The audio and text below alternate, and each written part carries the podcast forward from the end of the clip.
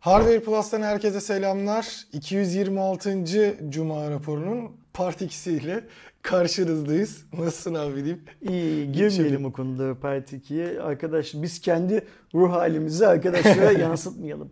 Ama bugün Cuma raporunu biraz geç izleme ihtimalleri var değil mi? Ee, onu söyleyelim. Çünkü bu bizim Cuma raporunun ikinci çekişimiz. İlk çektiğimiz Cuma raporunun sesinde bir sorun olduğu için şimdi aynı Cuma raporunu ilkine benzetebilecek bir şekilde oyunculuk sergileyerek tekrar çekmeye çalışacağız. Ee, çalışacağız da çekiyoruz işte Aynen. burada. Şu anda saat 2.25, 2.30 diyelim. İşte 6'ya yetiştiremeyiz herhalde. 8'i Biraz falan geçer, bulur aynen. büyük bir ihtimalle. Lütfen kusura bakmayın. Ee, böyle bir aksilik oldu bizim tarafta. Ee, Eylül ayının son, Son. son. cuması, son cuma raporu. Artık Eylül'ün de sonu. Ekim, Kasım, Aralık. 3 ay kalıyor yılın bitmesine. 3 ay sonra da diyeceğiz ki yeni yılın ilk cuması. İnşallah. Allah sağlık verirse. Ee, Aydoğan bu haftanın en önemli bizim açımızdan işlerinden bir tanesi senin de Cuma raporu haber listende ilk sıraya koyduğun Huawei lansmanı. Evet. E, lansmana kalabalık bir ekip olarak gittik. Neredeyse bütün ofis gittik. E, zaten Huawei sağ olsun lansmandan bir gün önce Nova 10'la e, Nova 10 Pro'yu değil mi? Evet. E, bize tedarik etmişti. O yüzden lansman başlar biter bitmezdi. Kutu açılış videolarını kanalda yayına aldık. E, Nova 10 Pro, Nova 10 e, SE'si var bir tane. SCC, Nova 10'un SCC. Sonra e, Mate 50 Pro, Evet. Watch S, E, Watch D pardon Watch D, ve GT3 SE. GT3 SE MatePad Pro. ve bir de MatePad Pro. Bunlar toplamda lansmanda Huawei'nin tanıttığı ürünler. Evet. Ama bunların içinden ilk etapta sadece 3'ü değil mi Türkiye'de satılıyor? Doğru. Hangi o üçü? E, Nova 10, Nova 10 Pro ve MatePad Pro e, Aynen satışa çıktı. Ee, onlar şu anda Huawei.com.tr'deki Huawei'nin online dükkanında da mağazasında da yaygın ağlarda da satılıyorlar. Aynen. Yani şu anda satışına başladı. Gemi kalanlarının ise yani büyük bir ihtimalle izleyicilerimizin merakla beklediği ne olduğunu bilmek istedikleri Mate 50 Pro ve diğerleri ise anladığımız kadarıyla yıl sonuna kadar Evet, peyderpey belli ara yani şu anda şey de hani orada işte Ekim'de, Kasım'da vesaire de demediler. Ama yakında diye söylendi ama yıl bitmeden e, diğer cihazları da yani Watch Day de Watch Day aslında hazır e, şeyi bekleniyor. Nasıl diyeyim? Bakanlık vesaire nezdindeki onaylar bekleniyor. E, GT3 SE gelecek. İşte o özellikle Runner vardı hatırlıyorsanız hafif olanı. Onun yenilenmiş versiyonu diye düşünebiliriz. E, onun yanı sıra Mate 50 Pro'da büyük ihtimalle Stone gelmesi tabii ki bekleniyor. İlk başta Çin'de çıktı. Daha global lansmanı bile yapılmadan aslında şu an Türkiye lansmanı yapılmış oldu. Türkiye'de üzerinden geçilmiş Aynen, oldu. yani aynen duyuruldu. Ee, Ben Watch GT3S'yi çok beğendim. Ee, Ve hani ofise geldiği zaman gözüm görecek mi diye bir kullanmak isterim. Hani şey anlamında ben gözüm görmüyor diye kol saati kullanmayı bıraktım. Ama gözüm görürse onu bir kullanmak isterim. Ama tabii ki bana soracak olursan lansmanın yıldızı Watch S'ti. Yani evet. Ee, Yani niye tansiyon Watch de. Watch Day'di. Hep Watch istiyorum. Watch Day'di. E severdi e, sağlığın e, sesinden mi taktım ne oldu? Olabilir. Watch Mantıklı Day'di. aslında. S'de Türkçe'de olur. E, niye? Çünkü inovatif bir ürün. evet. E, her ne kadar Huawei işte sunumu Kaan yaptı. Sağ olsun 1 saat 15 dakikalık bir sunum hazırlamış. Bir yer üstüme benzin döküp yakmayı falan düşündüm şeyde e, lansman sırasında. Onu da söyledim daha kısa yapamıyor musunuz bunu diye. Abi bu kısaltılmış hali dedi. Öyle söylüyor söyledi. E, her ne kadar Huawei üstüne basa basa bu bir sağlık cihazı değil, bu bir teknolojik cihaz, bu bir akıllı kol saati falan Evet. dese de ben benim yaptığım işte o tam baktığım zaman yani teknoloji yayıncısı olarak baktığım zaman onu böyle bir akıllı kol saati olarak değerlendiremiyorum. Bence de. Bence o bir sağlık cihazı gibi geliyor bana. Yani sağlık cihazından kastım da ne onu söyleyeyim. Şimdi benim yaşımdaki insanların çoğu evlerinde bir tane tansiyon aleti olduğunu, öyle kübik bir kutunun içinde durduğunu bilirler. Ee, sağlık çantası gibi bir şeyin içinde. Biraz genç arkadaşlarımız işte sonradan bunun şeyleri çıktı. Daha portatif olanları, dijital olanları falan. Daha küçük bir şeyler oldu ya. Bu kol saati de sanki öyle bir şeymiş gibi. Evet onun daha da küçültülmüş hali gibi aslında. Aynen öyle. Ve hatta tahmin ediyorum ki yani Huawei'nin bu saatine mi kısmet olur yoksa bundan sonra başka bir markanın geliştireceği başka bir o formdaki cihaza mı kısmet olur bilmiyorum ama bir süre sonra sağlık merkezlerinde, hastanelerde filan tansiyon ölçme işinin bu tarz cihazlara devredileceğini filan düşünüyorum ben. Bence de. Ayrıca akıllı saat olarak niye şey yapmadığımı, değerlendirmediğimi de şöyle anlatayım. Bu cihazın içinde bir pompa var. O pompa kordonuna, özel yapılmış kordonuna tansiyon ölçebilmek için gerekli olan havayı pompalıyor, şişiriyor. Bildiğin tansiyon aleti Aynen gibi öyle. çalışıyor. Ve e, iş bittikten sonra da o havayı dışarıya atıyor. Evet. Yani pili tüketen bir motor var. Ayrıca bir motor var bu cihazın içinde. Evet. Pili tüketen bir pompa var.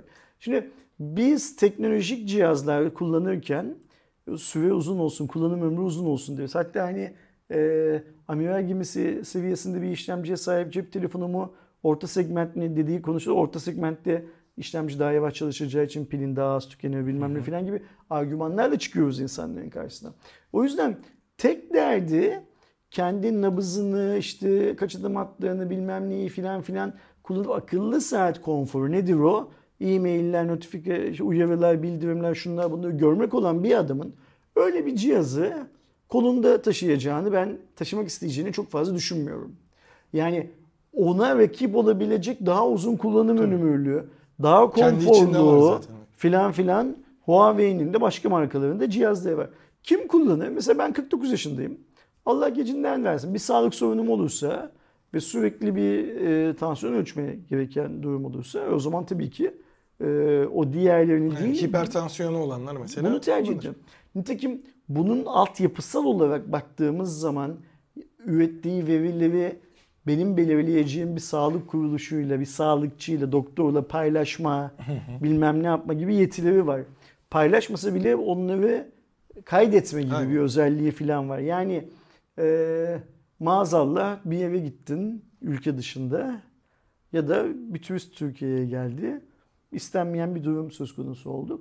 Herifin Watch Days'inden son 10 günlük, son 20 günlük yaptıysa ölçüm raporlarını alıp dert neymişi çözmek için bir öngörü Evet. sahibi Zaten hani, olmak mümkün. E, doktora gidenler de özellikle işte tansiyon için vesaire gidenler de zaten işte benim tansiyonum çok düşüyor, çok çıkıyor diye gittiği için öyle bir ürüne sahip olduğunda sürekli basar. Ben onları hissettiğimde de tansiyonum bu bu çıktı diye Aynen gösterebilir ama O yüzden diğer türlü Şimdi şey, ben şeyi anlıyorum. Huawei büyük bir ihtimalle hukuksal bir e, engel olduğu için bu teknoloji ürünü diyor ve bizim gibi yayıncıların e, bu bir sağlık ürünü demesinin önüne geçmek istiyor. Bunda Huawei'yi haklı görüyorum. tabii ki. Ama benim olduğum perspektiften de bakmalarını insanların rica edeceğim. Yani e, bu bir ihtiyaç ve hangi ihtiyaç o? Tansiyon bilgisine sahip olma ihtiyacı. Yani e, standart sağlıklı insanın çok da gerek duymadığı bir ihtiyaç nedeniyle üretilmiş bir ürün. E, ben tansiyon cihazı hayatımda neyse bunun da öyle bir yerde olacağını düşünüyorum. E, 18 yaşındaki çocuğun, sapasağlam bir çocuğun bu cihazda çok fazla ilgi duymayacağını Ya düşünüyorum. zaten e, hani Huawei şey diyor. Bunda tamamıyla akıllı saat özelliği var. Biz ekstra özellik olarak ona tansiyonu ekledik diyor. Hani daha öncesinde böyle özellikle yine Çin'deki irili ufaklı markaların tansiyon ölçme özelliğini getirdiğini gördük. Ama onda öyle bir şişme özelliği yoktu. E, tansiyon da zaten bu gerekli. Yıllardır aynı şekilde kullanılıyor. Bunu da getirmiş ama o durum ve ekstradan oraya pompanın yerleştirilmesi vesaire baktığımızda en azından ilk bakışta e, o cihazı kalın yapıyor zaten. E, normal bir insan da hani bu- kadar güzel şık saatler varken dediğin gibi o formu kullanmak istemez. E, e, tansiyon durumunda da zaten onlar da tabii ki onun farkındadır. İşte hastalığı olanlar vesaire bunu kullanabilir. Ya da işte e, örnek olarak ben geçtiğimiz hafta işte doktora gittiğimde doktor tansiyondan kaynaklı olabileceği için bana Holter'de tansiyon holterini de ekledi. Ne olur? Hani o bende o saat varken mesela ona gerek duymaz bana der ki saatte bir sen saatinden ölçümünü yap. Gel sonradan sonuçlarına bakalım der. Aynen. Hani bunda da mesela şeyi e, örtbas etmiş oluyor aslında. Örtbas değil de kurtarmış oluyor. E, şimdi ben cuma günü e, taktım holteri. Cumartesi çıkardım. Çarşamba ya da dün. Ben dün sorduğumda sonucunuz çıktı dediler. Bugün de kontrole gideceğim. Hani işte bir haftalık ya da 3-4 günlük o iş- işlemin yazılması falan filan süresine bakmadan aslında doktora direkt ben bende olsa mesela Watch'te ve tabii ki Türkiye'deki bakanlık onayını almış olursa doktorlar da bunu kabul ederse buyurun benim zaten bir günlük sonucum ya da daha uzun süreli sonucum bu diye doktora gidebilirim. Bunu hızlandırabiliriz. Bu anlamda anladığımız kadarıyla Huawei Sağlık Bakanlığı ile de şey içinde ne derler temas içinde. Bunun senin söylediğin anlamda sertifikalandırılması için gerekli yasal süreç başlatılmış. Ben öyle anladım. Çünkü bu cihazın Watch D'nin e, Çin'de bir yığın sertifikası Evet, var. hastaneden var. Biz büyük bir ihtimalle önümüzdeki Oradaki- dönemde başka başka ülkelerden de ya da o ülkelerin sağlıkla ilgili kuruluşlarından da benzer sertifikalar aldığını duyarız bu cihazın zaten. Yani senin söylediğin anlamda bir çalışmada var. O anlamda baktığımız zaman da çok önemli bir cihaz bence. Yani türünün ilk örneği yani şey olarak ilk örneği. Satışa çıkan Türkiye'de ya da satışa çıkacağını bildiğimiz ilk örneği ama eminim bunun peşi sıra bir yığın markanın bu tarz sağlık sorunlarına çözüm olabilecek ürünleri zaten Türkiye'de çıkacaktır. Şimdi burada bir Huawei hikayesini parantez açalım. Sen şu senin Holter hikayenden başla bize. Ee, sen geçen cuma günü cuma raporunu çektik ve kalktın hastaneye gittin. Evet. Ondan sonra geldin sana cihazı takmışlar. Ee, Robocop gibiydin böyle şey, canlı bomba gibiydin. Sağından solundan şeyle kablolar şey yapıyordu. Ne oldu? Niye böyle bir şey e, gerekti? Ee, ben işte hem ailevi geçmişimden zaten bir check-up yaptırmak istiyordum. Bir de zaten hani e, daha öncesinde ailesinde işte genetik hastalık olsun olmasın birçok insanın zaten aslında yaptırması gerek. Ee, yıllardır erteliyordum. Bu yıl hazır kendimde bir işte sağlık sigortası yapmışken hani dedim hem onu kullanayım. Ee, ama bir diğer yandan benim zaten bir uyku problemim vardı. Birçok içerikte vesaire goy goyunu da yaptığımız. Uyanmakta zorluk çekiyordum. Gitmişken onunla alakalı da bilgi alayım dediğimde e, orada yapılan testlerde EKG'de vesaire sorun çıkmasa da tansiyon özellikle bir küçük tansiyonum yüksek çıktı. Hem de uyku durumunda ne yaşadığım bilinmesi için, onun takip edilmesi için oradaki uyku testinden önce bana Holter önerdiler. Hem tansiyon hem nabız e, daha doğrusu o kalp e, için olan e, Holter şey yapıldı. Şimdi sonucu çıkmış işte. Şimdi sen geçen hafta cumartesi cuma günü cihazı sana bağladılar. Bir gün cumartesi gününe kadar kayıtlar Aynen. yaptı Aynı cihaz. saatte geri götürdüm. Bugün bir hafta geçti üstünden. Rapor yeni mi çıkıyor? Yani e, ben dün sordum hani bana çünkü rapor çıktı diye bir bildirim gelmedi. Okey. E, bugün gidecekken boşuna gitmeyeyim diye e, aradığımda dün akşam üzeri evet sonucunuz çıktı e, dediler. Sen sonucun ne olduğunu bilmiyorsun şu Yok anda. hayır. Orada zaten bir memurla konuştum hani bir Bu akşam değil. öğreneceksin. Buradan O e, zaman sen mutlaka akşam- sonucu öğrenince Cuma raporunun altına da yorum olarak yaz. Çünkü izleyenlerimiz arasında mutlaka Tabii şey ki. yapanlar, e, merak edenler olur. Ve umarız e, yaşının gereği bir şey çıkar, sonuç çıkar. Yani hani e, herhangi bir tehlikeli istenmeyen durumun Umarım. başlangıcı filan gibi bir şeyin haberini almayız. Okey onu da öğrendik. O zaman gel şimdi şeye dönelim. Lansmanın, Huawei lansmanının bugün itibariyle bizi daha çok ilgilendiren kısmına. Neydi o kısmı? Türkiye'de pazara çıkan 3 cihaz ama özellikle onlardan iki tanesi. Abi kardeş. Evet. Değil mi? Ee, Novo 10 ve Novo 10 Pro. Fiyatlar belli, özellikler belli, hangi renkler olduğu belli. Senden dinleyelim yorumunla birlikte. Yani e, zaten kutu açılışında da e, görebileceğiniz gibi en büyük aslında e, dikkat çekici detayı benim gözümde ön kameraları. Çünkü hem Novo 10'da hem Novo 10 Pro'da 60 megapiksellik bir ön kamera var. Pro'da ekstradan 5x'e kadar zoom yapabilen bir de zoom lensi var. Bunlar ön kamerada. Yani şimdiye kadar hep işte e, birçok markada diyordu işte öz çekimin vesaire ne kadar önemli olduğunu artık insanlar her şeyi yapıyor ve gerçekten hani sosyal medya özellikle Instagram'a falan girdiğinizde çatır çatır öz çekimler var. Bunu 60 megapikselle beraber gerçekten çok kaliteli hale getirmişler. Gece düngü- gündüz döngüsünde çok iyi. Bir diğer yandan arkada 50 megapiksellik üçlü bir kamera sensörü var. Her ikisinde de benzer özellikler e, sunuyor arka kamerada. Ama her ikisini ayıran özelliklere de geldiğimizde örneğin e, Novo 10 inanılmaz hafif bir cihaz. Bir de ince bir cihaz. Çünkü 160 küsür gramlık bir ağırlığı var. Yani şimdiye kadar işte geçtiğimiz sene Xiaomi'de falan örneklerine baktığımızda 170 gramlarda o bile bize etkiliyordu. Şimdi 160'lara tekrar çekmiş oldular.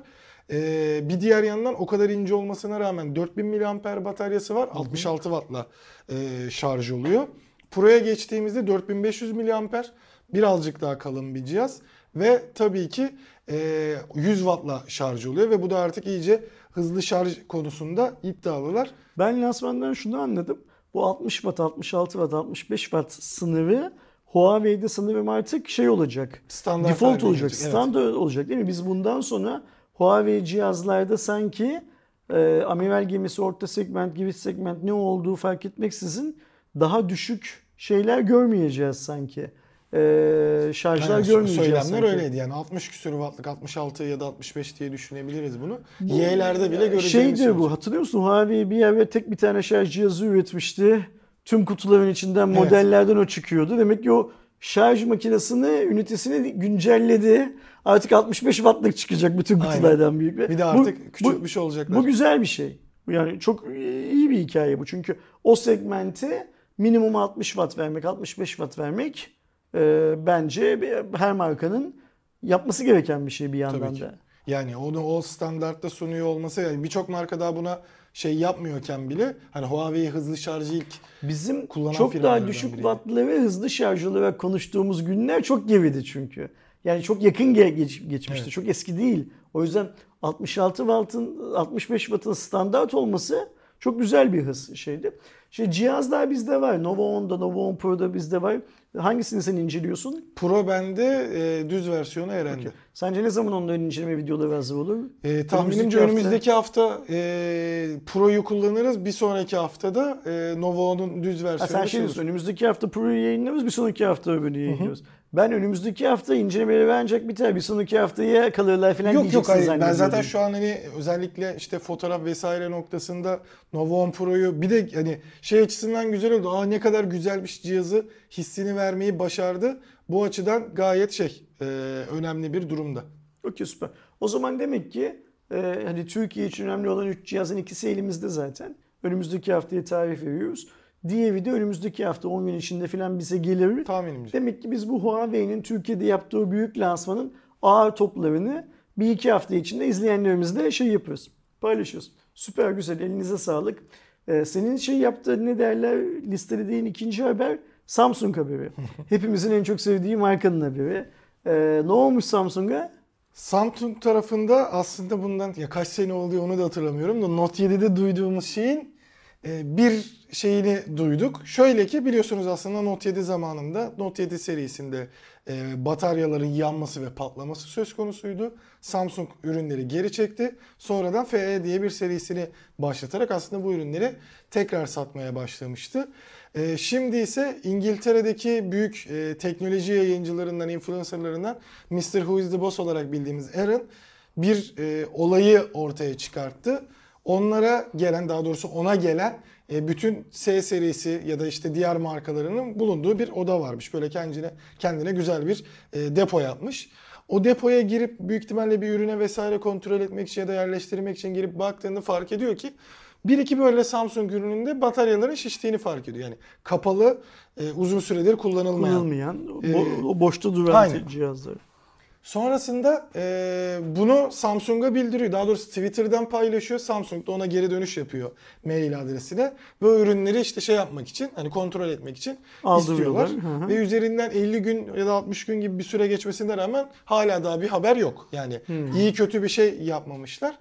Sonrasında biraz daha detaylı oraya baktığımda aslında birçok cihazın da yani üzerinden yıllar da geçse ki burada yeni sayılabilecek S20 e, Fan Edition ve e, Fold'un ilk versiyonu da var. Hani birçok Samsung ürününde e, bataryaları şiştiğini söylüyor. Bununla alakalı mantıklı bir gerekçe olarak geçtiğimiz yaz ayında bütün dünyada olduğu gibi İngiltere'nin de çok sıcak olması Ha tarihi Ee, rekor, sıcaklık e, rekoru. sıcaklık rekoru ile beraber yani ısıdan etkilenmiş olabilir diyor ama bunun tam tersi durumda orada e, şeyi göreceksiniz. Hani ben de bir ekran görüntüsü paylaşırım e, sevgili Can'la. Çok fazla ürün var yani orada Asus'ta var. Başka markaların Tabii ki Google'da var. etkilenmedi o Hani sıcaktan? onlarda öyle bir sok sıkıntı yokken aynı süreçte zaman geçen bir sorun olduğunu fark ediyor. Sonrasında e, Amerika'daki e, popüler yayıncılar olan Jerry Rick Everything ile e, Marquez Brownie ile iletişime geçiyor. Marquez anladığım kadarıyla e, birkaç üründe böyle bir sorun olduğunu, hepsinde olmadığını E, Jerry ise birçoğunda bunu yaşadığını ama sonuçta Jerry işte ürünleri söken biri olduğu için hani ben Ha, oradaki zorlamadan falan olabilir. kaynaklı olabileceğini düşünüyorum. Çünkü Jerry şeyi de bahsediyor. Hani elinde Samsung olduğu kadar birkaç farklı üründe de o batarya şişmesini yaşamış. Ha. Ama o işte hani birçoğunda görünce ben zorladığım için Okey. bu normaldir diyor. Bizim bildiğimiz kadarıyla Türkiye'de henüz böyle bir Yok. e, durum yok ya da varsa bile biz henüz bir şey yapmadık bunu. Bizim ofisteki cihazları da kontrol ettim. S10 Plus, S8 Plus, S9 Plus ve S10e'de böyle bir problem yok bizde en azından. Ayrıca biz bu katıl grubu üyelerinin olduğu kapalı Telegram grubunda Samsung kullandığını bildiğimiz arkadaşlara da sorduk. Senin cihazında herhangi bir şey var mı? Eski yeni cihaz fark etmez olmadığını gördük. Ben Twitter'da da bir Samsung pil, Samsung e, pil şişme filan gibi aramalar yapıp son bir ay bir buçuk ay içinde herhangi bir şeyin şikayetinde olmadığını da kontrol ettim. Ama olmadığı ya da bizim bulamadığımız olmayacağı anlamına gelmez. İnsanlar dikkat etsinler biraz telefonlarına. Bu arada arkadaşların kafasında şey olacaktır mesela ben benim telefonumun pili şiştiyse nasıl anlarım diye bir soru olacaktır. O size kendini anlatır arkadaş. Yani telefonunuzun bütünlüğü bozulur bir şekilde.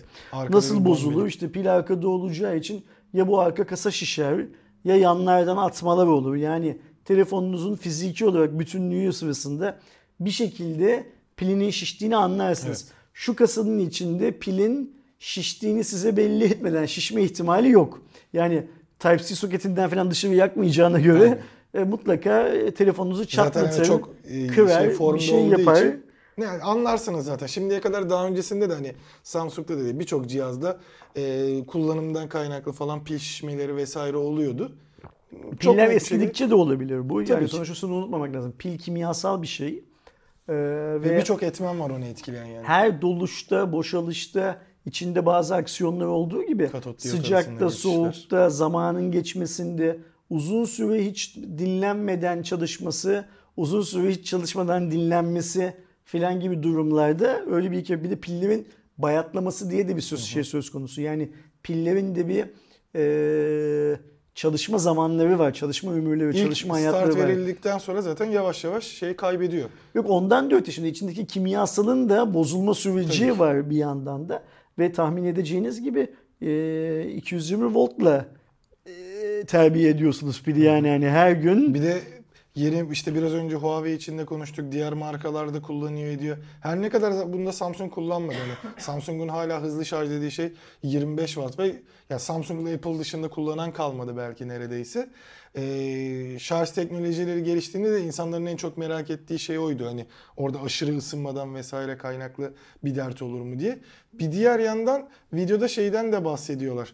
Ee, Samsung bataryalarının birçoğunun üzerinde zaten yıl şeyi olarak 5 yıl vurgusu yapıldığı şey olduğunu.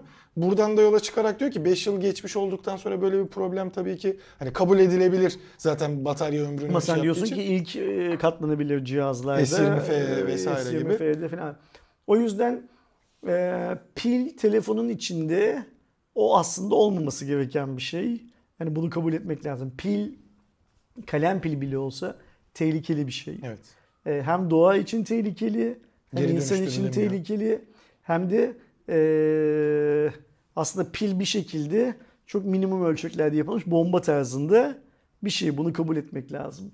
E, içinde sürekli bazı böyle kimyasal etkileşimlerin olduğu filan bir hikaye. E, bayatlayabilirdi. O yüzden hani eski telefonu olanlar zaten zaman içinde ya da yaşı biraz daha fazla olanlar başka başka markaların başka başka modellerinde şişen piller mutlaka görmüşlerdir. Ama Samsung kullanıcılarına da şeyimiz olsun ne derler bir kulaklarına küpe olsun. Telefonunuzda böyle böyle bir şey olursa olabilir. Henüz Türkiye'de olduğunu bilmiyoruz. İnşallah olmaz Türkiye'de kimseye ama olursa yapmanız gereken şey açıp bakmak, kurcalamak bilmem ne filan değil. Doğrudan Samsung Türkiye'yi durumdan haberdar etmek ve cihazınızı eğer garanti kapsamındaysa en yakın şeye ne derler servis noktasına bırakmak. Ha Samsung daha dünyada konuyla ilgili herhangi bir açıklama yapmış değil. Yaptığı zaman ki mutlaka yapacaktır. Yapmak zorunda da zaten. Yaptığı zaman biz de Cuma raporunda eğer bir neden varsa bu adamların ellerindeki yani Who's the Boss'un, Mr. Who's the Boss'un elindeki öyle aldırmışlar cihazda örnekleri. Makul ve mantıklı bir açıklama varsa şu yüzden olmuş, bu yüzden olmuş diye biz de Cuma şeydeki izleyenlerimizle paylaşırız zaten. Ama dikkat etmekte fayda olan kulağımızın küpü olmasında fayda olan bir bilgi Kesinlikle. şu an Bir de için. zaten şeydir hani eee, bu ilerleyen dönemlerde bu birazcık daha konuşulacaktır. Çünkü biraz önce söylediğim gibi hani telefonlarda mesela yani bizim elimizdeki kullandığım şu an işte mesela dediğim gibi 12 Pro var ya da işte eee, Nova var ya da bunlar çok yeni cihaz da e, mesela Find X2'ye tekrar bir sebeple geri dönsem hani yedek olarak tutarken e, Find X2'de bir şişme fark etsem hani ben bunu pek sorun etmem. Olabiliyor sonuçta böyle şeyler. Eskidiği için cihazın. Hani şu ana kadar aslında bu durumu yaşayıp hani telefonlarında normal bir şey olduğu için, normal olarak gördüğü için söylememiş ve gerek duymamış insanlar da olabilir. Yani kendisi direkt Samsung'la iletişime geçmiştir. Ama bu muhabbet böyle açıldıkça Aa, bende de yeni olmuştu, bende de Çok şu haklısın. telefonda olmuştu diye daha çok söylentilerde çıkacaktır. Onu da eee, şey yapmak lazım. Ee, sıradaki haberimizde yani 2-3 haftadır hep bir zam haberinden bahsediyoruz. Günümüz standartları oldu. Şimdi de Blue TV de güncelleme yaptı. Ee, Blue TV'nin güncellemesine ya da zammına baktığımızda e, 49.90'a çıktı artık aylık ücret olarak. Ee, ve baktığımızda e, 34.90'dan 49.90'a çıkarken e, yıllık abonelik ücreti de 274.80'den 358.80'e çıkıyor. Bunu 12 taksitle kredi kartına 12 taksitle de seçenek var biliyorsunuz. Onu da aylık 29 22.90 yerine 29.90'a çıkarmış durumdalar. Ama e, burada e, bizim birçoğumuzun hoşuna gidebilecek ve aslında bir diğer yandan Buna en çok sevinenlerden biri de hepsi burada olmuştur. Hepsi buradanın 9.90'lık premium servisinde Amazon'a rakip çıkardığı serviste işte e, şeyin karşısına Prime Video'nun karşısına Blue TV'yi koymuştu. Blue TV ile bir anlaşma yapmışlardı. Orada bir değişiklik ol- olmadığı için artık 50 liraya çıkan abonelik yerine hani insanların e, şeyi alıp e, kullanmasa da hepsi burada premium'unu alıp 10 liraya kullanma ihtimali var. Ya zam artık hayatımızın ayrılmaz bir parçası haline geldi Aydoğan. Yani biz her hafta burada bir zam haberi veriyoruz neredeyse. Ama vermeyelim. Şu yüzden vermeyelim. Ee, bundan kurtuluş yok. Yani İndirim bugün- olursa onu söyleriz. Aynen öyle. Yani markete de gitsek bugün 3 tane 5 tane üründen bir sepet yapsak haftaya gidip tekrar aynı sepeti almaya kalksak aynı fiyata alamıyoruz zaten. Türkiye'de hiçbir şeyin fiyatı bir önceki günden daha ucuz ya da aynı olmuyor ne yazık ki. Ve Blue TV de yapacak, diğerleri de yapacak. E, Her şeye zam gelecek. Elektriğe, doğalgaza bilmem neye filan filan geliyor zam. Onlar da O- zaten şimdi birkaç ay içerisinde Aynen kendini. Birkaç gösterir. ay sonra doğalgaz kombiler yanmaya başlayacak kış yaklaştığı için. Ee, iç açıcı konular değil bunlar. Bunları şey yapmayalım. Çok fazla böyle konuşmayalım. Ee, biz hep şey modunda olalım. Hava bedava, su bedava modunda olalım. Ve Orada ne olur ne olmaz çok dillendirmeyelim de. havayı değil mi? Ee, orada da evet bir şeyler bir faturalandırmaya yöntemi bulunabilir bir ihtimal. Tesla robot mu yapıyor Aydoğan? Evet. Ee, 30 Eylül'de yani aslında bugün, Bugün. büyük ihtimalle artık bu video yayınlandığında tam saatini bilmiyorum çünkü yapılmış ya da e, yapılmak üzere de olabilir ama direkt bugün içerisinde duyurulacak bir Tesla'nın yapay zeka AI Day diye günü var. Bugün de e, kendileri de e, yaptıkları davette 30 Eylül'de Kaliforniya'nın Palo Alto şehrinde düzenlenecek AI Day 2022'ye davetlisiniz. Tam otonom sürüş, Tesla Bot, Doya ve daha fazlası dahil olmak üzere Tesla'nın yapay zeka anlamındaki son gelişmelerini paylaşacaklar. Yani aslında burada bir e, tek bu sefer hardware dediğimiz donanımsal ya da işte ürünle değil de biraz daha yazılımsal tarafta şey var ama Tesla'nın o kendi üzerinde çalıştığı insansı robot konusunda da o yapay zekanın ne, kadar geliştiğini bizlere de göstermesi açık bir şekilde bekleniyor. Ee, bu açıdan baktığımızda da işte Boston Dynamics birazcık daha donanımsal çalışıyor. Hani denge ve hareket bazında. İşte hmm, şeyde CES'te mesela gördüğüm Anika'da e, yapı olarak insansı olsa da onda da sadece mimik ve cevap verme yeteneği vardı. Yani sen o sırada hazır cevap vermiyordu da sen üzerinde ne var dediğinde kameralardan görüp vesaire yapıyordu. Tesla'nın da bunların aslında birazcık harmanlanmış hali gibi e, bekleniyor. Ve Tesla artık otomobil şirketi olmaktan çıkıyor bir şekilde. Yani bu robotu evvelde Tesla satacaklar. Ha? Ya tabii sa- satmaya da Optimus şey olacak. Ee, adı öyle bekleniyor. Yani en azından Elon Musk attığı şeyde tweette işte Optimus'u da e, bahsedeceklerini söylemişti burada. Oradan Ee, Optimus olması bekleniyordu. Valla bana soracak olursam biz bu robotlaşma konusunda biraz e, Covid molası verdik dünyada sanki. Yani Ee, bizim çoktan insanın yanında insanla birlikte bulunacak, hareket edecek bazı robotik cihazlara kavuşmamız gerekiyordu. Ee, ama işte Covid nedeniyle üretim durunca bilmem ne falan bu iş gecikti galiba biraz. Şu bugünden sonra önümüzdeki 5 yıl içinde falan biz çok fazla buna benzer ürün görürüz zaten. Bunların arasında ilk önce ev halkının, işte çocukların, yaşlıların falan hayatlarını kolaylaştıracak bir şeyler de görebiliriz. Ama evlerin içinde hareket eden, kendi kendine hareket eden tek şeyin elektrikli süpürgeler olarak, akıllı elektrikli süpürgeler olarak kaldığı zaman yeter. Daha başka bir şeyler lazım eklenecek. Hı hı. Yavaş yavaş işte şeyini duyuyoruz. Ayak izlerini şey yapıyoruz, görüyoruz. Ee, tabii ki bu böyle çok hızlı gidecek bir sektör değil. Çünkü insan vücudu e, ve insan beyni benzersiz yapılar. Bunu evet. şey yapmamak lazım, göz ardı etmemek lazım. O forma ulaşması bu cihazların çok zor, çok komplike. Ee, bugünün şartlarında o forma ulaşmayan cihazların bile maliyetleri çok yukarıda. Yani senin o e, Boston Dynamics dediğin şirketin köpükçü köpekleri e, çok pahalılar. Evet. E, öyle hani alınabilecek formda değiller şey olarak. Ama robotlaşmaya doğru dünyada muazzam bir gidişat var ve ilk ürün, ilk doğru düzgün ürün filan diye Boston Dynamics'in adını 100 yıl sonra da 200 yıl sonra da insanlar belki şey yapacaklar, anıyor Atası olacaklar. gibi bir şey olacak. Neden yani. Tesla'da onlardan bir tanesi olmasın diye düşünmüş Musk demek ki. Bir, bir de önce. şey yapmışlar. E, Tesla'nın iş ilanlarında e, şirketin işte rutin ve sıkıcı işlerinde çalışabilecek e, robot arıyoruz diye de ilanlar açmışlar. Hmm. Hani galiba ilk denemelerini kendi şirketinde böyle hani basit veya işte sürekli yapılması tekrarlanan. gereken tekrarlanan işlerde yapacaklar. Bu da şimdi e, bu detayı gördüğümde aklıma şeyi getirmişti. E, yanlış hatırlamıyorsam direkt o Chaplin'in filminde modern zamanlarda bir şeyi gösteriyordu. E, fabrikada aynı şeyi çekiş mi vuruyordu? Benzer şeyi sürekli yapması gereken bir şey vardı. Ya zaten burada bir kollarla vesaire robotlaşma Aynen. görüyoruz. Endüstriyel üretimde zaten şu anda aynı şeyleri tekrar eden, işlevi yapan robotlar ve özellikle kollar çok fazla var zaten. Yani bunun hani Tesla'nın böyle bir şey yapacağını, sadece böyle bir şey yapacağını varsaymak o yüzden bana çok şey gelmiyor, mantıklı gelmiyor. Şey, Ay'a bir sonrakinde şeyle beraber, arabayla beraber belki bir robot gönderir daha uzun. Ha, sadece şov amaçlı bir şeyler yapılıyor. Olabilir, mümkündür ama e, zaten hani bu fabrikalarda, üretimde kullanılan robotların artık orada kalmaması. Yani daha da şey söylemeye çalıştığım şey oydu.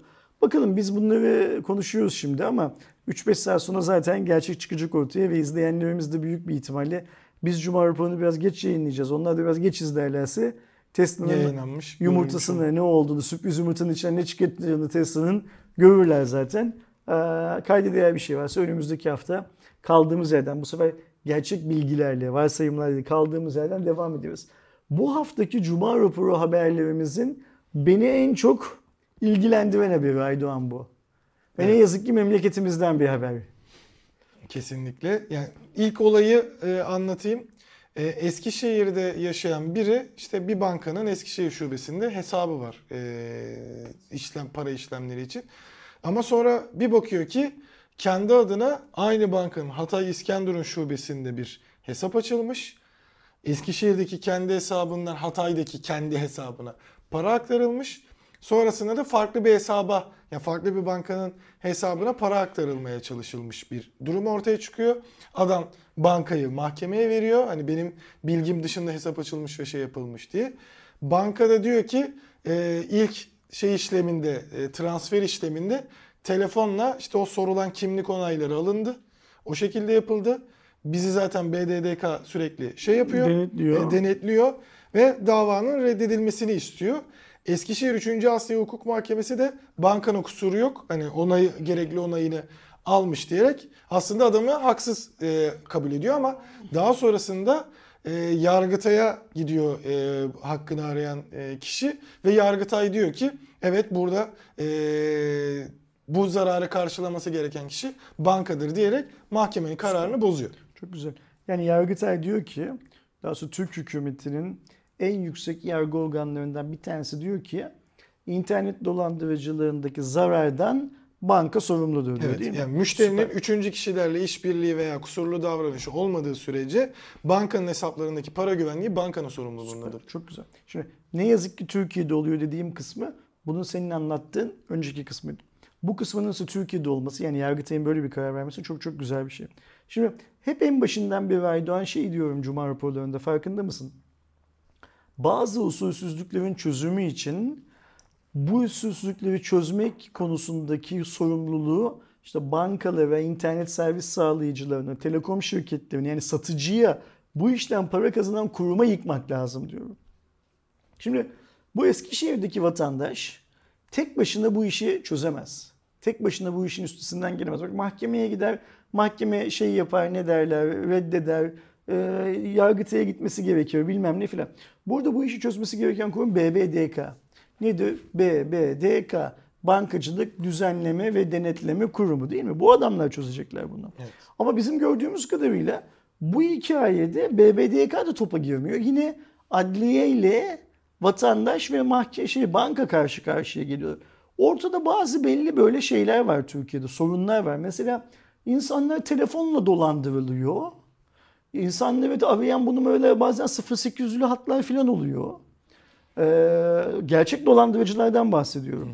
Bir de kuzu postu giymiş dolandırıcılar var. Onlar da e, biz sizi Turkcell'den arıyoruz, Türk Telekom'dan arıyoruz filan gibi şeyler var. Onlar da dolandırılıyorlar. Onlar sadece şöyle dolandırıyor. İlk grup işte hakkınızda soruşturma var, terör örgütüyle bağlantınız var bilmem ne adı altında. Ben savcıyım, ben askerim, ben polisim diye para istiyor.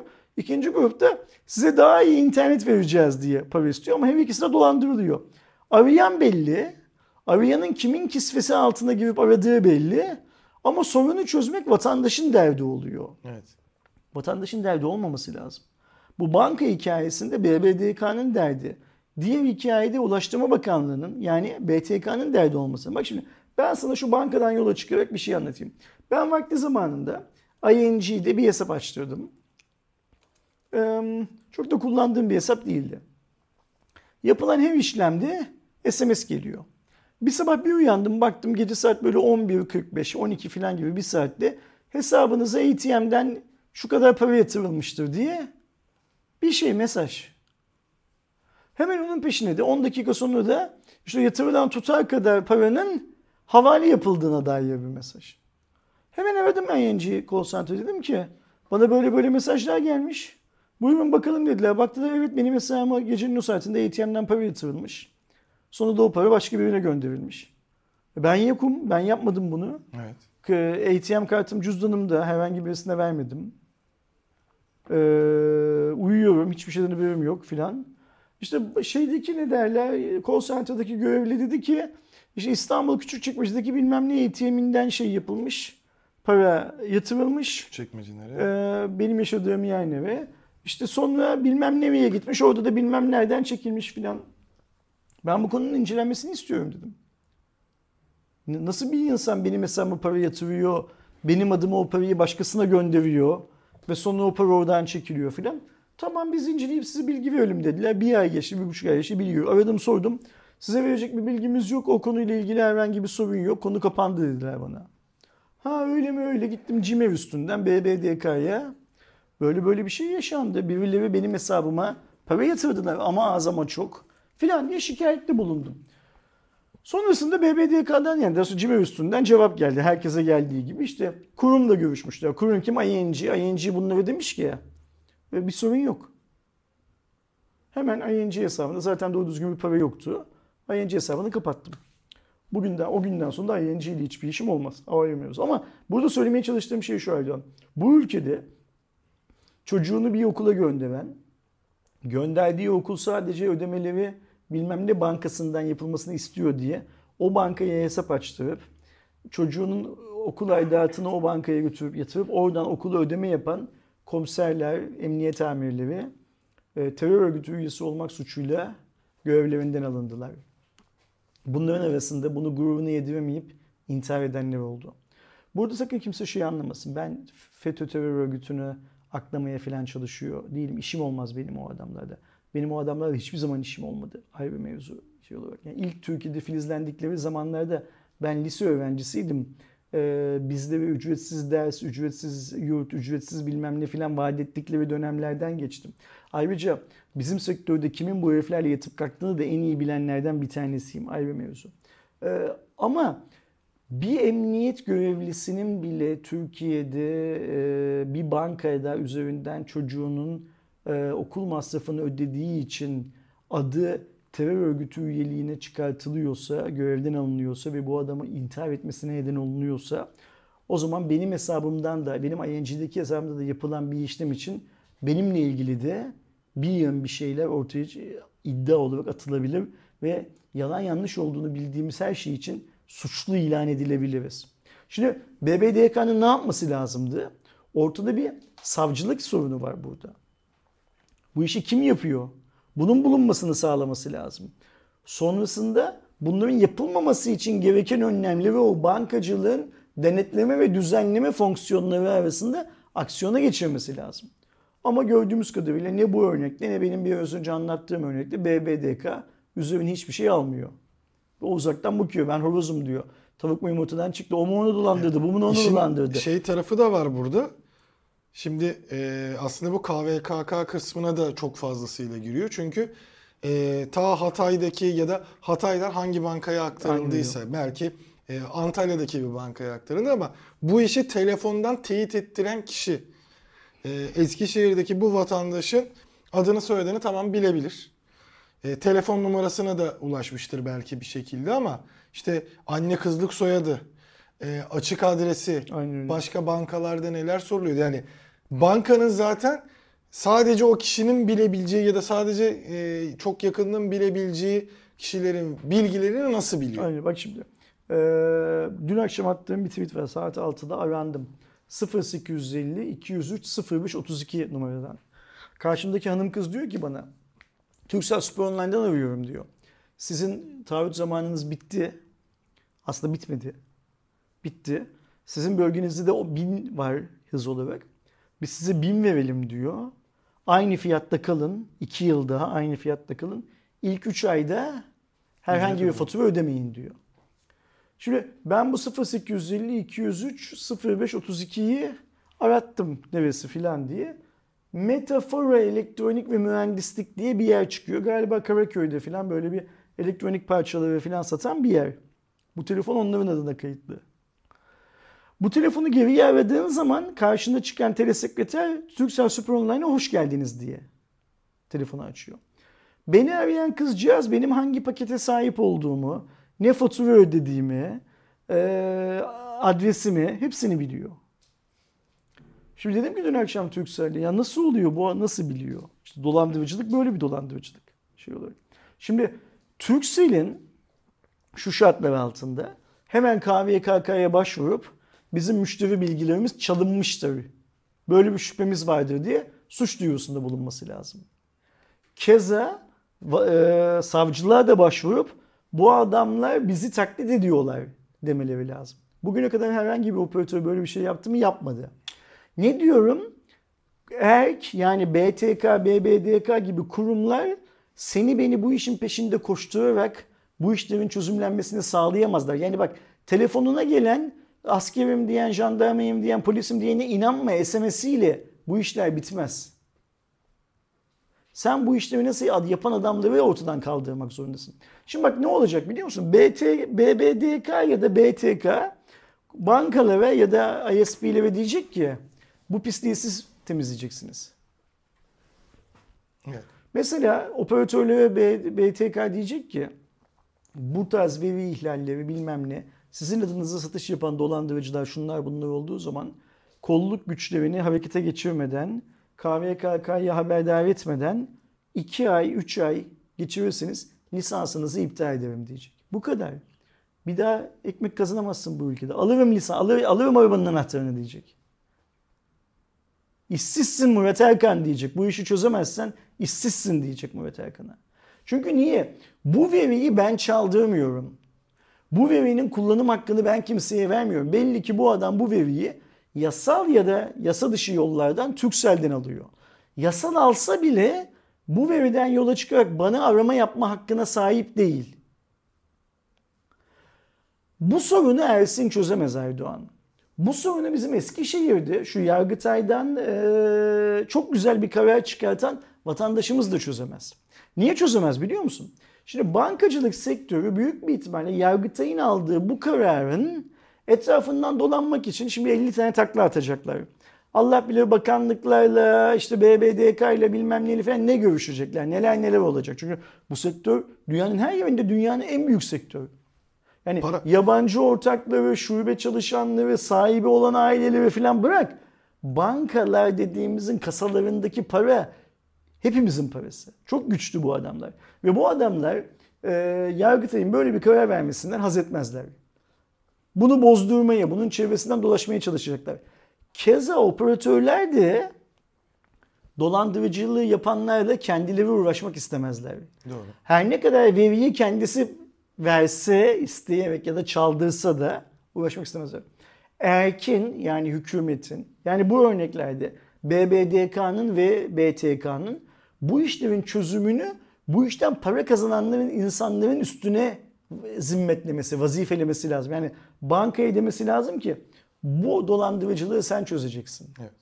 Mesela nedir buradaki durum? İşte Eskişehir ile Hatay arasında bilmem ne. Hangi banka? Şu banka.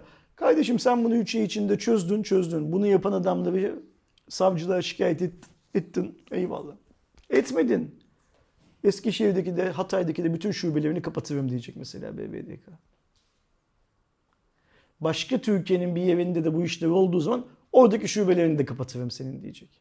Zaten bugün bir bankanın Eskişehir'deki ya da Hatay'daki şubelerini kapattığın anda o banka Türkiye'de kapanmış olarak şey yapar. Hiç kimse Eskişehir'deki Hatay'daki şubesi kapanan bankaya gidip para falan yatırmaz o saatten sonra. BTK'da Türkcell'e falan ne diyecek biliyor musun? Bu verinin çalınması ile ilgili her şeyi savcılığa, kolluk kuvvetlerine, adliyeye intikal ettirmezsen şu süre zarfında lisansını alırım kardeşim diyecek. Murat Erkan git kendine başka bir iş bulacak. Artık gazoz mu satarsın, simit mi satarsın, ne yaparsın? Bu bulacak. Bu işler bu kadar kesin, köşeleri belirli, regülasyonlara tabi tutulmadığı sürece biz vatandaş olarak hep kandırılan taraf oluruz Aydoğan. Doğru. Biz vatandaş olarak hep başına iş açılan taraf oluruz. Evde uyursun, birisi senin, sen evde uyurken birisi senin banka hesabından bir işlem yapar. Bankan sana der ki yo hiçbir şey yok. 3 yıl 5 yıl sonu bilmem ne terör örgütünün, bilmem ne mafya grubunun, bilmem ne kanunsuz işin bir parçası olarak sabahın saat 6'sında ters kelepçe yapıp evden alırlar seni. Sen bankana inanırsın, sen ISP'ne inanırsın filan. Vatandaşın mağdur edilmemesi için hükümetlerin gereken önlemleri alması lazım. Ve şu an Türkiye'de hep vatandaş mağdur ediliyor. En korktuğum şey ne biliyor musun? Şu Yargıtay'ın verdiği kararın bir şekilde bankacılık sektörünün lobicilik faaliyetleriyle harala güveleye getirilip unutturulması, sağından solundan dönecek başka yöntemlerin bulunması. O da yapılır yani. Burası Türkiye. Bunların hepsi olabilir. Bunların olmaması için yasa yapıcının, kanun yapıcının, uygulayıcının, kontrol edenin masaya yumruğunu vurması gerekiyor. Kesinlikle. Artık 2022 yılının dünyasında Türkiye'de de Allah aşkına birisi çıksın şu masaya yumruğunu vursun. Yeter artık bu vatandaşın dolandırılmasına göz yumduğunuz. Yeter artık bu vatandaşın kandırılmasına göz yumduğunuz. Bu sadece bankacılıkta, e, GSM bugün kargo sektöründe de böyle şeyler var. Adam bir yerden bir yere eşya gönderiyor, eşyası kayboluyor mesela. Sattığı Ta- eşyası. bile. Takip edemiyor eşyasını adam. Kendi yani gönderdiği kişinin kimliğini Aynen gelip öyle. alıyorlar 50 şey. tane dolan yani Türkiye'de dolandırıcılığın şeyi yok Aydoğan. Durduğu bir nokta yok. Yani ve bulaşmadığı bir sektör yok. Niye bu böyle? Yasayı yapan, yasayı uygulamakla yükümlü olan, yasanın uygulanıp uygulanmadığını kontrol etmekle yükümlü olan kurumların hiçbirisi masanın üstüne yumruklarını vurmadıkları için bu böyle. Ve o yumruklar vurulmadığı için hep vatandaş mağdur. evet. Hep vatandaş mağdur. Buradaki vatandaşın aklına, eline, zamanına sağlık. Alnından öpülesi bir insan kendisi. Bu vatandaşın kazanımlarının bankacılık sektörü tarafından tekrar gasp edilmemesi de eee, sivil toplum örgütlerinin filan görevi. Evet.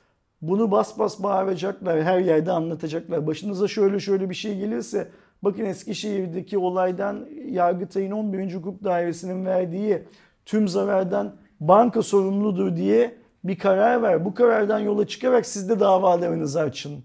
Bilmem ne filan filan diye halkı bilgilendirecekler. Halk kendi hakkını o kadar şehvetle savunacak ki o hani dedik ya yasayı yapan, uygulayan, uygulanıldığını kontrol etmek zorunda olan kurumlar en sonunda yeter diyecekler. Buradaki dolandırıcılık, pislik ayyuka çıktı. Bizim artık buna müdahale etmemiz lazım diyecekler. İş o aşamaya gelinceye kadar kazıklanan taraf hep vatandaş olarak biz olacağız Aydoğan. Hep zaten. Dolandırılan taraf hep vatandaş olarak biz olacağız. Her gün bilmem kaç tane 0850 hattan aranıp internet aboneliği, cep telefonu aboneliği, zart aboneliği, zurt aboneliği satılmakla ikna edilmeye çalışılan da biz olacağız yine. Çünkü Klima dönemi bitti değil mi şimdi? klima dönemi bitti evet kış geldi. Şimdi senin benim zamanımız çok değersiz değersiz çünkü ama bu beyefendilerin hangi beyefendiler onlar?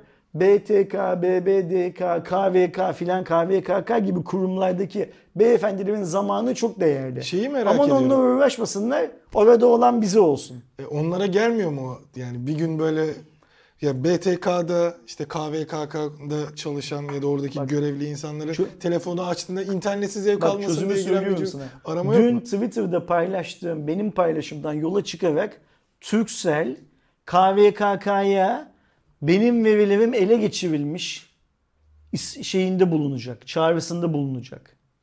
Turkcell'i bu çağrıda bulunmaya mecbur edecek. Kim mecbur edecek?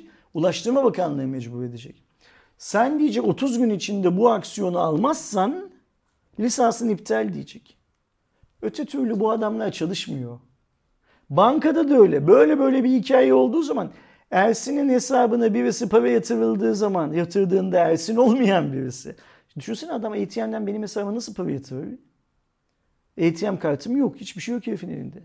Mesela muallak ING Bank bu konuda Senin bana bilgi sen vermedi. kendin yatırmış gibi görünüyorsun. Ben kendim ya kız telefonu alınca siz yatırmışsınız diyor. Nereden ben yatırdım? Evde uyuyordum.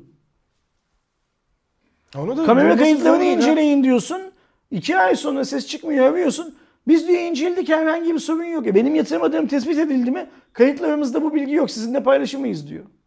O yüzden ben zaten Gmail üzerinden şikayette bulundum. Benim Gmail üzerinden şikayette bulunmamın tek nedeni de eğer bir gün 3 yıl, 5 yıl, 10 yıl sonra e, bu olay olduğu zaman bu arada e, bu e, 15 Temmuz darbe girişimi bilmem ne falan olmuş falan da değil yani. Hani herhangi bir kanun dışı oluşumla başım belaya girerse ben şu tarihte o zamanlar Cimer yoktu işte Bimer vardı. Bimer'den bunun şikayetini yaptım diyebilmek için yaptım. Ha bu beni ne kadar kurtarır, ne kadar aklar, ne kadar bilmiyorum, bilmiyorum ama vatandaş olarak kafa, aklıma gelen kafamın çalıştığı nokta buydu. Yani burada şunu yapmak lazım. Bu işlerin, bu sorunların çözümünde vatandaşın gücü yetmez. Vatandaşın adliyeyle, polisle, savcıyla, hakimle uğraşacak parası yetmez. Vakti bu işten yetmez. kim para kazanıyor? Banka kazanıyor. Turkcell kazanıyor. Yurt içi kargo kazanıyor. Atıyorum öbür tarafta başka bir dolandırıcının olduğu yerde Mercedes bayisi kazanıyor. Başka bir yerde Migros kazanıyor. Para kazanan kurumlara diyeceksin ki siz kendi sektörünüzü temizleyeceksiniz diyeceksin. Ve biz yasa yapıcı ve uygulayıcı olarak sizin bu temizlenme aşamanızı tamamen destekliyoruz. Ama da e, e, şeyimiz ensenizde, elimiz ensenizde. Yanlış yaptığınız anda boğarım seni de diyeceksin. Boğmak ne demek? Şube kapatacaksın. Lisansını elinden almakla tehdit edeceksin. Bak bakalım şu önlemler alınsın. Bir kişi arada bankalar olarak dolandırılmaya çalışırlar mı? Bir tane telefon alır mısın? Yani onu bulması da zaten zor değil mi? Türkiye'de en çok klima satan markalar hangi markalar? bir- Mitsubishi işte LG. Okey Mitsubishi, Mitsubishi LG diyeceksin ki bir tane bile adam vatandaşı telefon açıp klimanızın bakımını yapalım bilmem ne yapalım filan filan derse önümüzdeki iki yıl boyunca Türkiye'ye ürün sokmanı yasaklıyorum diyeceksin. Burada üretirsen sat kardeşim. Ama iki yıl boyunca ithal edemezsin. Sokamazsın bu ürünü. Beş yıl boyunca sokamazsın bu ürünü. Her bir rahatsızlık için bir yıl. Her aranan bir Türk vatandaşı kazıklanmaya çalışılan ben Mitsubishi servisiyim, ben LG servisiyim, ben bilmem ne servisiyim diye kazıklanmaya çalışan her bir Türk vatandaşı için bir yıl bu ülkeye ürün sokamazsın diyeceksin. Bak bakalım o telefonda ve anında duruyor mu durmuyor mu? Arayan kim biliyor musun? Her seferinde arayan Mitsubishi bayi diye arayan herif aslında Mitsubishi değil bilmem ne bayi. Oradan aldığı veriyle alıyor. Ben Turkcell'im diye arayan herif aslında Türk Telekom'un bilmem ne bayisinden aldığı veriyle arıyor bunları. Bunların hepsi danışıklı dövüşler. Ama arada olan vatandaşı oluyor. Vatandaşa bir şey olmaması için de o beyzadelerin hangi beyzadelerin? KVKK, BTK, BBDK gibi kurumlarda çalışan beyzadelerin iş yapmaları gerekiyor. Onlar iş yaparlarsa biz rahat ederiz. Onların görevi vatandaşın hayatını hiç fark etmez kaç yıl oldu. Doğduktan 5 dakika sonra da vefat edebilirsin. 100 yıl sonra da vefat edebilirsin. Vatandaşın hayatını bu tarz tehlikeler olmadan yaşamasını sağlamak. Bu kadar basit. Ben o yüzden oy veriyorum. Onu göreve getiren adamı iktidara getiriyorum. Benim iktidar partisine oy verip vermemem bir şey ifade etmiyor. Ben muhalefete de oy vermiş olsam iktidar partisindeki adam bu herifi göreve getirirken bunu yapması karşılığında göreve getiriyor. Yoksa sen Eskişehir'deki adamın bu sorunu kendi başına çözmesini sağla diye BBDK orada oturmuyor. Bak koca mahkeme sürecini anlattın. BBDK bu mahkemenin tarafı değil. Niye tarafı değil?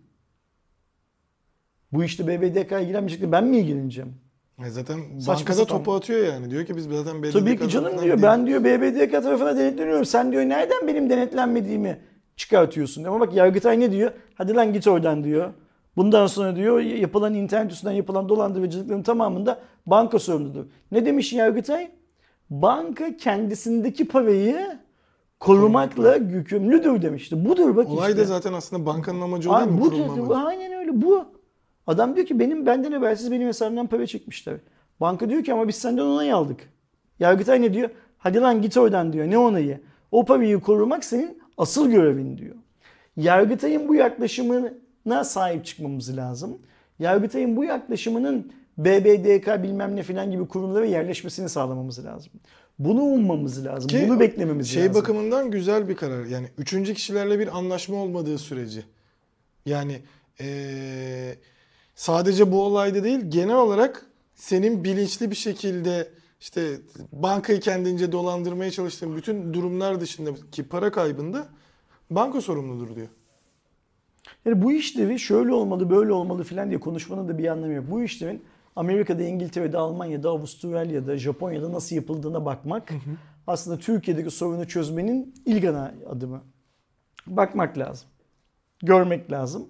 Gördüğün, baktığın şeyi uygulamak lazım. Uygularken de banka sahipleri, operatör yöneticileri, atıyorum işte kargo şirketlerinin sahibi olan holdingleri filan önüme çıkmayın, ezer geçerim vatandaştan daha değerli değilsiniz demek lazım.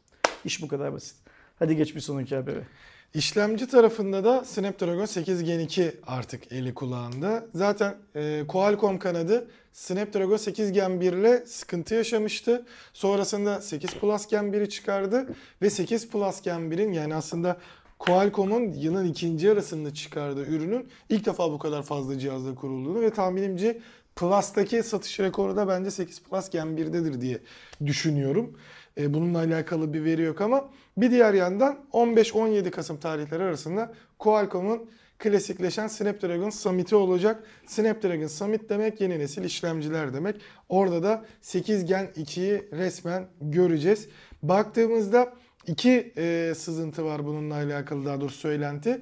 Biri Cortex X3 işlemcisi ana işlemci olarak 2 adet Cortex A720, 2 A710, 2 de A710'dan olmak üzere toplamda 1 artı 2 artı 2 artı 3 şeklinde bir işlemci dizilimi olacağı söyleniyor. Ee, Ice University 720 yerine yani ARM Cortex A720 yerine 2 adet A715 olacağı söyleni, söyle, şeklinde söylüyor. E, baktığımızda 3.2 GHz hızına kadar çıkabilen e, verimlilik çekirdekleri de 2 GHz'e kadar çıkabilen bir e, işlemci yapısından bahsediyoruz. A710 740 GPU'yu kullanacak Adreno tarafında e, ve böylece aslında çok daha iyi bir işlemci. Özellikle kendinde 8 Gen 1 unutturacak bir işlemci olması bekleniyor ki büyük ihtimalle de öyle olacaktır. Yani e, Snapdragon tarafı artık o da bir marka olduğu için Qualcomm e, demeye de gerek yok. Snapdragon her bir takıldığında 810'da olmuştu. Bir sonrasında hemen toparlayabildiğini vesaire görmüştük. Burada da zaten TSMC'ye bırakıyor yanlış bilmiyorsam. Orada üretimi. toparlarken Samsung'un desteğini almıştı. Burada, Burada toparlarken Samsung'dan uzaklaşıyor değil mi? Öyle bir işte dünyanın böyle bir şeyi var ne derler e, Etme durumu var. Malı görelim diyelim Aydoğan. Konuşmak için erken mal çıksın ortaya. Malı görelim. Bir diğer yandan tabii şeyler de hani mesela 7 genleri vesaire de görmedik. Hala markalar 700 ve 600 serisine devam ediyor. Büyük ihtimalle işte 8 gen 1'de sıkıntı olunca ona odaklanıp onu çözmeye odaklanıp bu seriyi bıraktılar. Bu birazcık da şey artık 2023 yılı cihazları Snapdragon'un bu yeni nesle geçtiği, yeni markalanmaya yani Qualcomm Snapdragon değil artık Snapdragon. Ee, bir diğer yandan işte 800 serisi değil 8 serisi, 700 değil 7 serisi. Bunun da ilk adımı tam olarak bu olacak gibi görünüyor ki bunu kullanacak e, markalardan biri de Samsung. Geçtiğimiz hafta aslında konuşmuştuk abi birebir e, gelme ihtimali olduğu vesaire konusunda. Şimdi tasarımları ve boyutları ortaya çıktı. Tasarıma baktığımızda S23 Ultra bildiğin S22 Ultra tamamıyla öyle. E, ama S23 ve S23 Plus'ta Ultra'nın tarzında şey olmuşlar. Normalde düzle Plus'ın tasarımıyla Ultra'nın farklıydı. Ultra birazcık da işte Note gibi diyorduk. Şimdi hepsini Ultra'nın tasarımını yapıp S23 Ultra ama birebir aynı tasarıma neredeyse sahip olduğunu e, söyleyebiliriz. Bir diğer yandan e, zaten yine söylentilerden biri Samsung'un S23'te hiç Exynos kullanmayacağıydı. Ki tam bu dönemler Snapdragon Summit olduğu gibi e, Samsung'un da bir duyuru yapması lazım. Yani birkaç hafta içerisinde biz yeni işlemci ile alakalı bir e, lansman duyurusu duymazsak zaten bu da garantilenmiş oluyor. Yani Exynos'un olmayacağı da Evet yani bu garantilenmiş sene bir oluyor. Exynos görmeyeceğimiz e, ortaya çıkıyor. E, ama baktığımızda hani Apple'ın yaptığı gibi birazcık bir nadasa bırakma tarafı Samsung kanadında da olacak gibi. Yani galiba Samsung burada geçiş telefonu yapacak S23'ü. Exynos'u bir sene toparlayıp biz güçlü hale geldik dediğinde büyük yenilikleri oraya bırakacak diye bekliyorum. Çentik'i, çentiği sevmeyen Samsung'un, eleştiren Samsung'un cihazlarına çentik eklemesi gibi bir hikayeden bahsediyorsun. Yani Apple'ın yaptığı şeyi her zaman taklit eden Samsung'un e, o iPhone 14'te Apple'ın yaptığı şeyin aynısını S23 seviyesinde de yapacağını söylüyorsun. Olmaz mı? Olur. Çok da kolay Evet. olur bu hikaye. Ben tabii bu açıdan şeyi merak ediyorum. Satışları nasıl olacak? Tabii bir çıksın, yenilik var. Şu an bunlar söylenti Şimdi bakımında satış ama için tabii fiyatın olması lazım. Yani Aynen. yenilik önemli haklısın ama yenilik bazen sadece senin benim gibi adamlar için önemli. Dünyanın birçok kısmı için fiyat önemli. Onda da şu an bu da söylenti bu arada abi. iPhone 14 e, üretim bandında e, Apple'ın Pro ver bu yani normalde belli bir süre sonra üretim hacmini arttırırken düz versiyonda arttırmayıp Pro'da arttıracağı yani ilgi şeyine göre iPhone 14 serisine pek ilgi olmadığı söyleniyor. iPhone'un baz modelini. Evet. Okey. Çünkü Apple da çok iyi biliyor ki insanlar iPhone 14 baz model alacağını gidip iPhone 13 alarak hayatlarını devam edebilecekler zaten. Aynen. Olur böyle şeyler. Gelelim e, TOK kısmına. Yani Cuma TOK? raporunun sponsoru olmalı bence artık. Çok fazla konuşuyoruz yani. Ay, süper. TOK tarafına da bu sefer fiyat muhabbetine dair ilk somut bir şey duyduk diyebiliriz. Çünkü şimdiye kadar Büyük işte, patron konuştu. e, büyük patronlardan biri, baba yiğitlerden birinden geldi. Çünkü şimdiye kadar hep işte TOG'un söylemi neydi? E, benzer yani rakibi olan içten yanmalı araçların fiyatı ne olacak? Elektrikler çünkü tüm dünyada olduğu gibi Türkiye'de de daha pahalı idi. Sonrasında ise şimdi e, Anadolu grubu işte 5 baba yiğitten biri olan Anadolu grubunun yönetim kurulu başkanı Tuncay Özilhan'ın yaptığı e, açıklamada e, Özilhan ilk yolda çıktığımızdaki hedef fiyat koymuştuk ve bütün siparişleri tamamladık. O hedef fiyata ulaştık. Üstüne çıkmadık. Euro bazında bir fiyat koymuştuk. Bunun altını çizmek lazım. 2 yıl geçmesine rağmen o euro fiyatın üzerine çıkılmamış.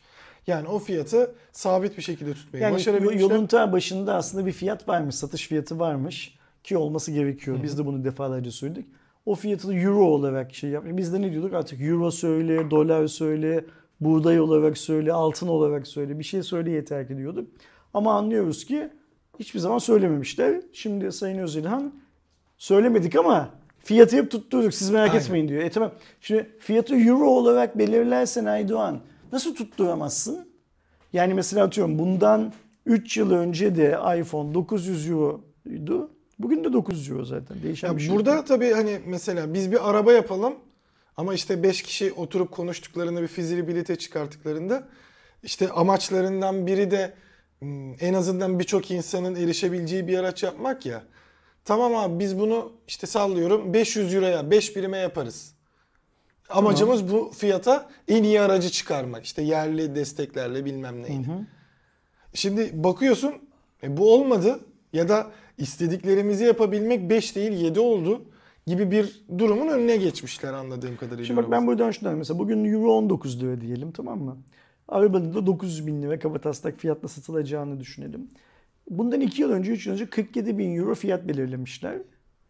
Bugün de 47 bin euro yapıyor 900 dolar. 900 euro zaten.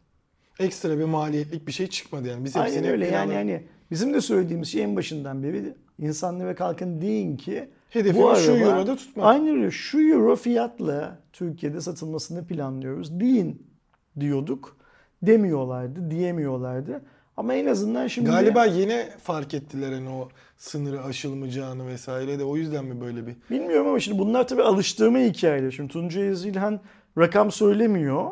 Sen habere devam et. İyi Arkadaşlarımız haberi bir anlasınlar. E çünkü diyeceksiniz ki "E, nerede burada fiyat çünkü. E, o da diyor ki e, biz yola çıkarken fizibilitede %7 ile ÖTV ile yola çıktık. Yani o dönemde öyleydi. Sonrasında elektrik otomobil ithalat artınca %60'a kadar çıkardılar ÖTV'yi. Ondan sonra %10'a düşürdüler. Fakat biz %10'un içinde kesin kalıyoruz. Yani diyor ki biz %10'luk dilimin üzerine çıkmıyoruz. Buradan yola çıkarak da fiyat hesaplanabiliyor aslında. Evet. E, %7 hesaplamıştık. 3 puanlık bir fark var. Onu tolere edebiliriz diyor. Onu çözebiliriz. Problem olmayacak diyor.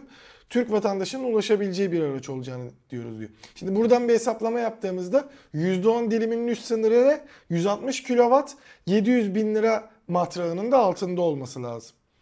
E, buradan hesapladığında bu aracın yani en azından Tuncay Özilhan'ın bahsettiği işte yine kendi içerisinde bir model ya da işte varyasyonu olacaksa da giriş versiyonunun olabilecek en ucuzunun maksimum fiyatı 908.600 lira.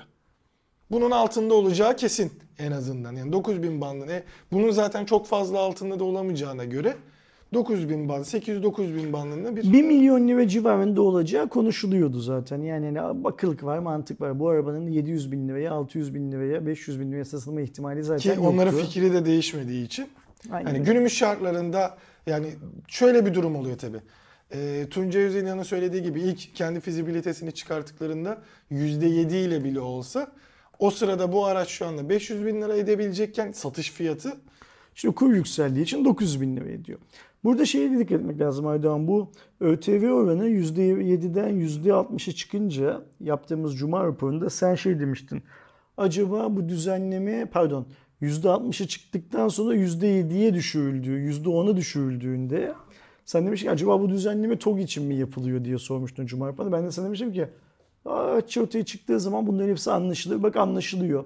%7'den %60'ı çıkartmak sonra da %10'u düşürmek tamamen TOG için yapılan bir şeymiş. Manevraymış Evet. aslında. Ama ki burada açıklamalar mesela %60'taykendi genelde. aynı öyle ama burada bir şey- şeye dikkat etmek lazım Aydoğan. Şimdi 160 kilowatt saat motora sahip olan araçlar için bu %10 limiti geçerli. Ee, sen TOG'u şimdi 100 160 kilowatt saatle sınırladın. Buradan bunu anlıyoruz ya.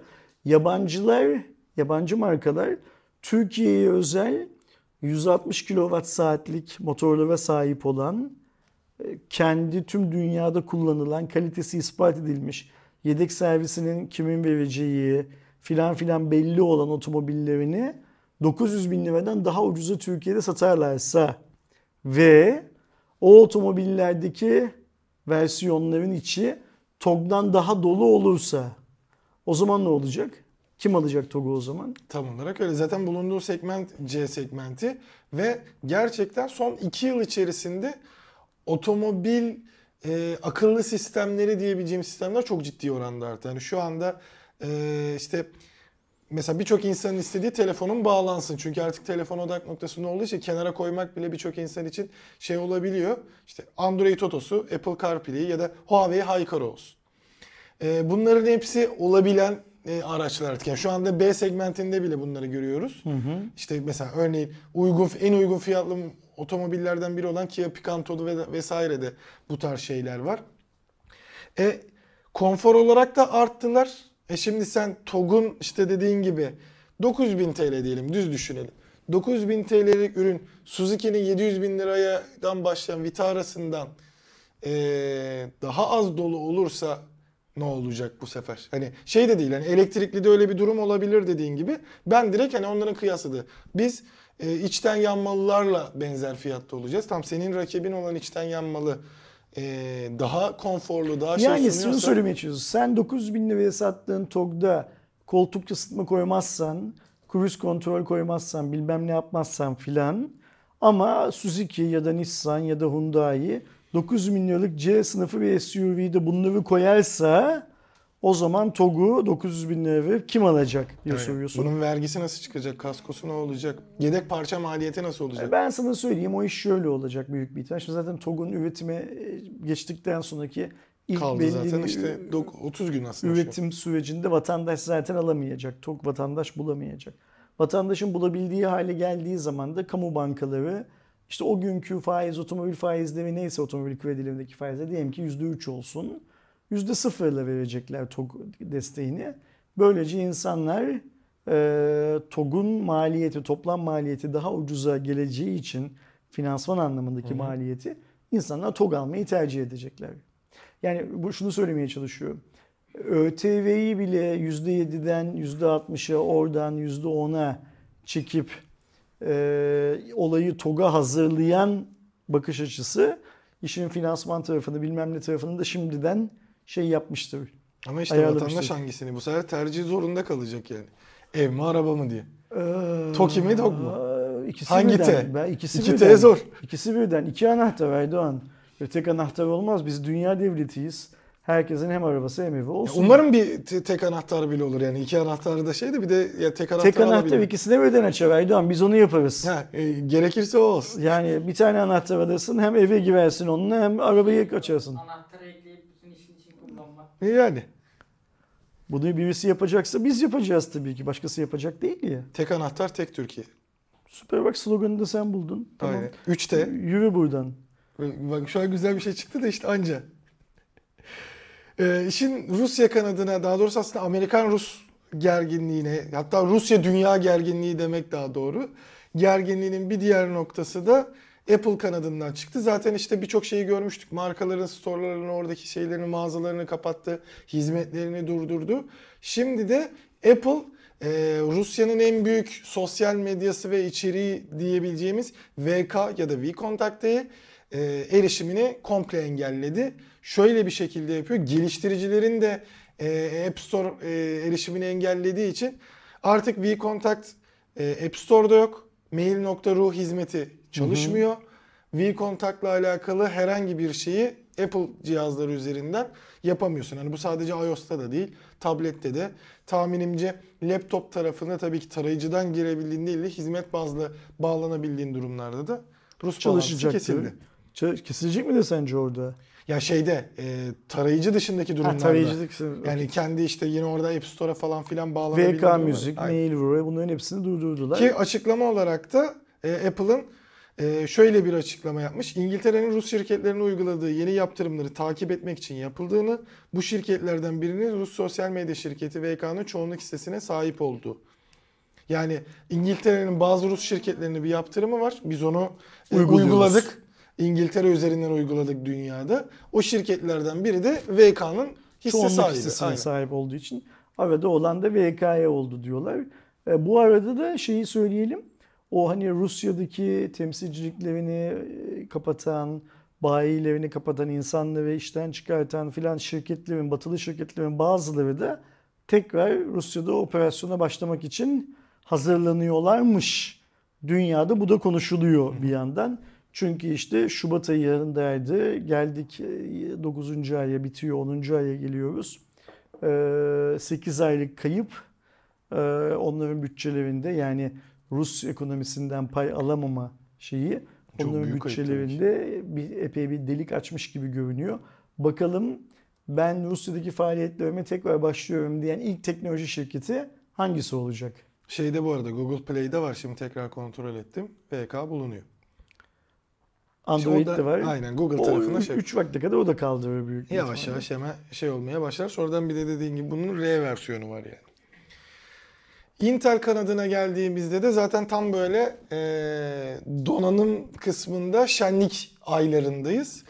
E, AMD 7000 serisini duyurmuştu. Intel'de 13000 13. nesil Raptor Lake işlemlerini işlemcilerini duyurdu. Temel çapta Elder Lake'e göre, o mimariye göre %8 ila 15 arasında tek çekirdek. E, AMD'nin Intel'i geçtiğini söyleyebileceğimiz çoklu çekirdekte %30 %40'lık bir performans var. Intel'in kendi içinde kıyasladığımızda ve e, ilk kez x86 işlemcisi de 5.8 GHz'e varıyor ki çünkü baktığımızda Intel Core i9 13900K 8 e, performans 16 verimlilik çekirdeğiyle 24 çekirdekli bir performansı var. 72 MB'lık ön belleği turbo e, boost ile 5.8 GHz'e çıkabiliyor. i9 13700K ise 8 artı 8 çekirdek. 13600K ise 6,6 artı 8 çekirdeklik bir yapıyla beraber geliyor. 125 wattlık bir TDP değeri var. 253 watt'a kadar çıkabiliyorlar.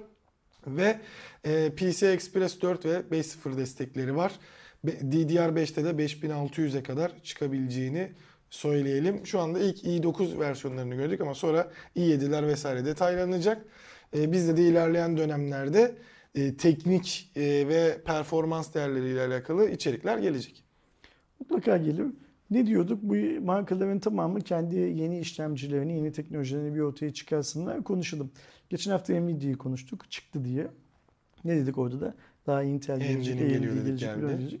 Bir iki hafta içinde, bir ay, bir buçuk ay içinde bu turun tamamı şey yapmış olur. Yani 7000, tamamlanmış olur. e, Ryzen 7000 ile Intel 13000'in kıyaslaması işte e, AMD da ekran kartı kısmını da e, duyuracak işte 4000 serisini Nvidia'nın 4000 serisini.